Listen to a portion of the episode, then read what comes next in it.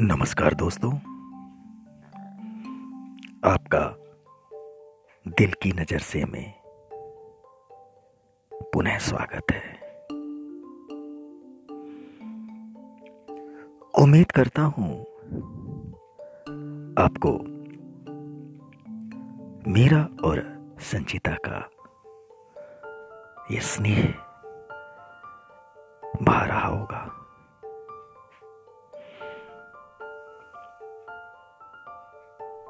तो चलिए,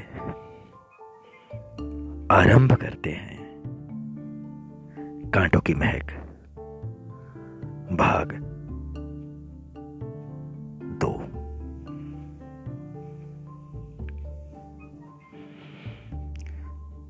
संचिता ने चौंकते पूछा, क्या? किसी तुम पर एहसान भी किया और धोखा भी दिया? सचमुच हैरत की बात है। मीरा ने आँसू पहुँचते हुए कहा, हाँ संजू, मैं जो दिल्ली में रह रही हूँ यह मेरे बचपन के दोस्त गिरीश का एहसान है।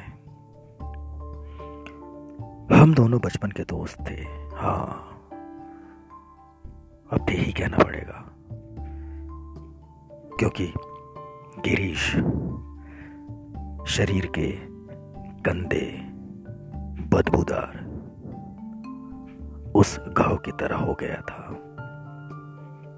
जिसे शरीर से अलग करना ही बाकी शरीर को महफूज रखने का एकमात्र उपाय था। गिरीश और मैं बचपन से एक साथ पढ़ते थे, खाते पीते थे, खेलते थे। फिर जब मैं पांचवी में थी ज़बरदस्त बीमार हुई और फाइनल एग्ज़ाम नहीं दे पाई और पांचवी में ही रह गई। उस पूरे साल थोड़े थोड़े समय के अंतराल में मैं ठीक होती थी, बीमार हो जाती थी। फिर मुझे निमोनिया हो गया। फिर पीलिया भी हुआ। बस इसी ठीक और बीमारी के सिलसिले में ग्रीश से एक साल पीछे रह गई। फिर जब मैं सातवीं में गई तो दोबारा बीमार पड़ गई। और मेरा एक साल और खराब हो गया। इस तरह गिरीश दसवीं में चला गया और मैं आठवीं में रह गई।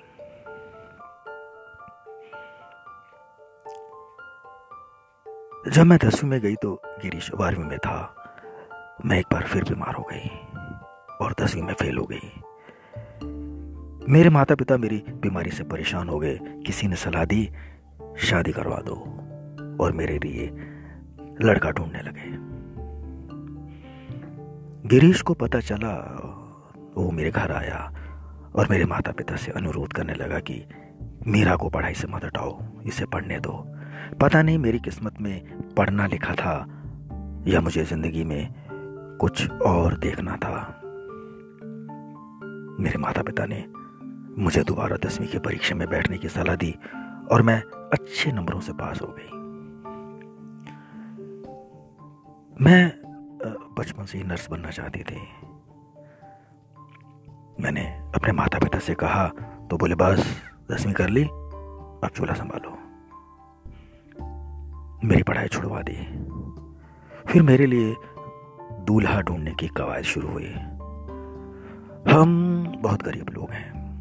खेती करके जीवन यापन करते हैं। मेरे तीन छोटी बहनें और दो छोटे भाई और हैं। बस।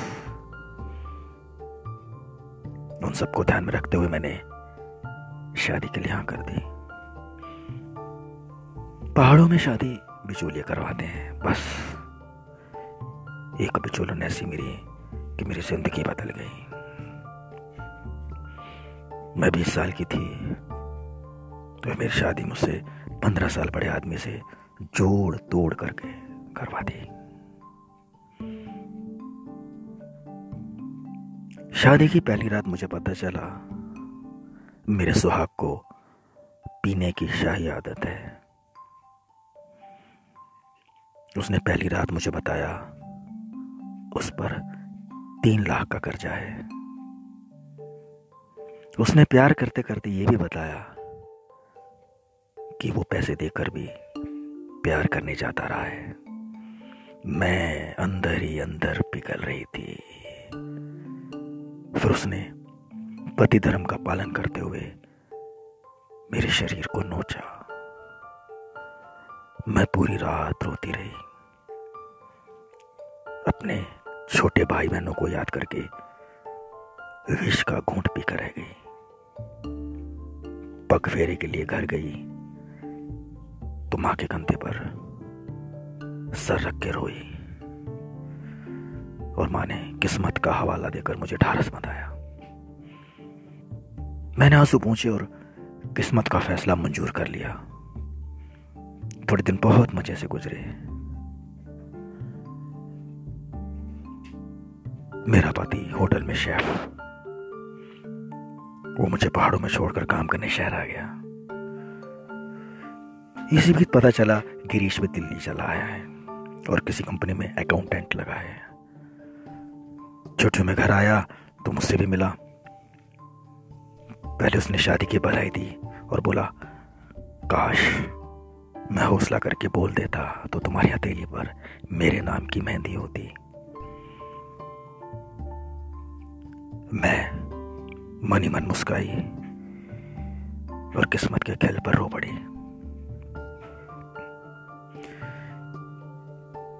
गिरीश मेरे नज़दीक आँसू पहुँचने आया तो मैंने उसे पीछे कर दिया। मैं एक बेहता स्त्री हूँ, और गिरीश मेरे लिए पराया मर्द।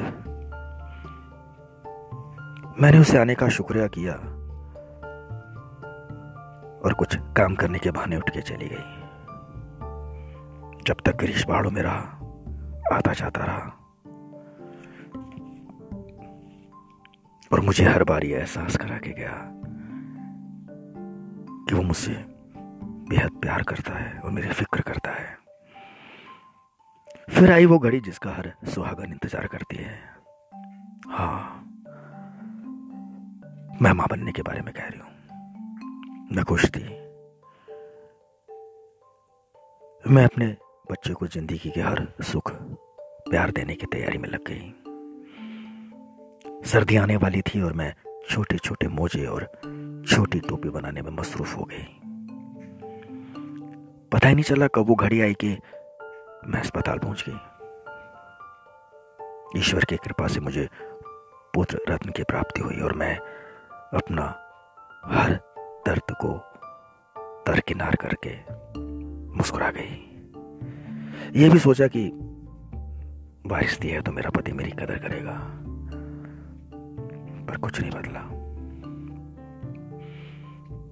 अब तो मेरा पति फक्र के साथ पीने लगा। दोस्तों की शराब की पार्टी दी। नाच गाने की महफिल का भी इंतज़ाम किया। जश्न मनाने का हर माकूल बहाना, तलाशा और जमकर भी मैंने सोचा, चलो कोई बात नहीं। शायद बच्चे की ज़िम्मेदारी मेरे पति को बदल दे। पर नहीं, मैं तो बचपन से ही गलत हूँ। मेरी सोची हर बात गलत ही निकलती है। मौज मस्ती करके मेरा धर्मपति कमाने के लिए शहर को रवाना हो गया। मैं आँखों में उम्मीद के दिए जला के बच्चे की परवरिश में जुट गई। गिरीश भी बीच बीच में आता रहा। अब अब वो बच्चे के बहाने आने लगा। बच्चे के लिए खिलौने, चॉकलेट, कपड़े, झूला, सब कुछ। एक दिन जब गिरीश बच्चे के साथ खेल रहा था, अचानक मेरे पति आ गए। वो गिरीश को देखकर जरा भी नहीं चौंके। नींद का और सफ़र में थकन का बहाना करके चुपचाप अपने कमरे में जाके सो गए। पहला धमाका उसी रात हुआ। जब उन्होंने पूछा, तेरा यार क्या करने आया था? और मुझे एक ज़ोर का चांटा रसीद कर दिया।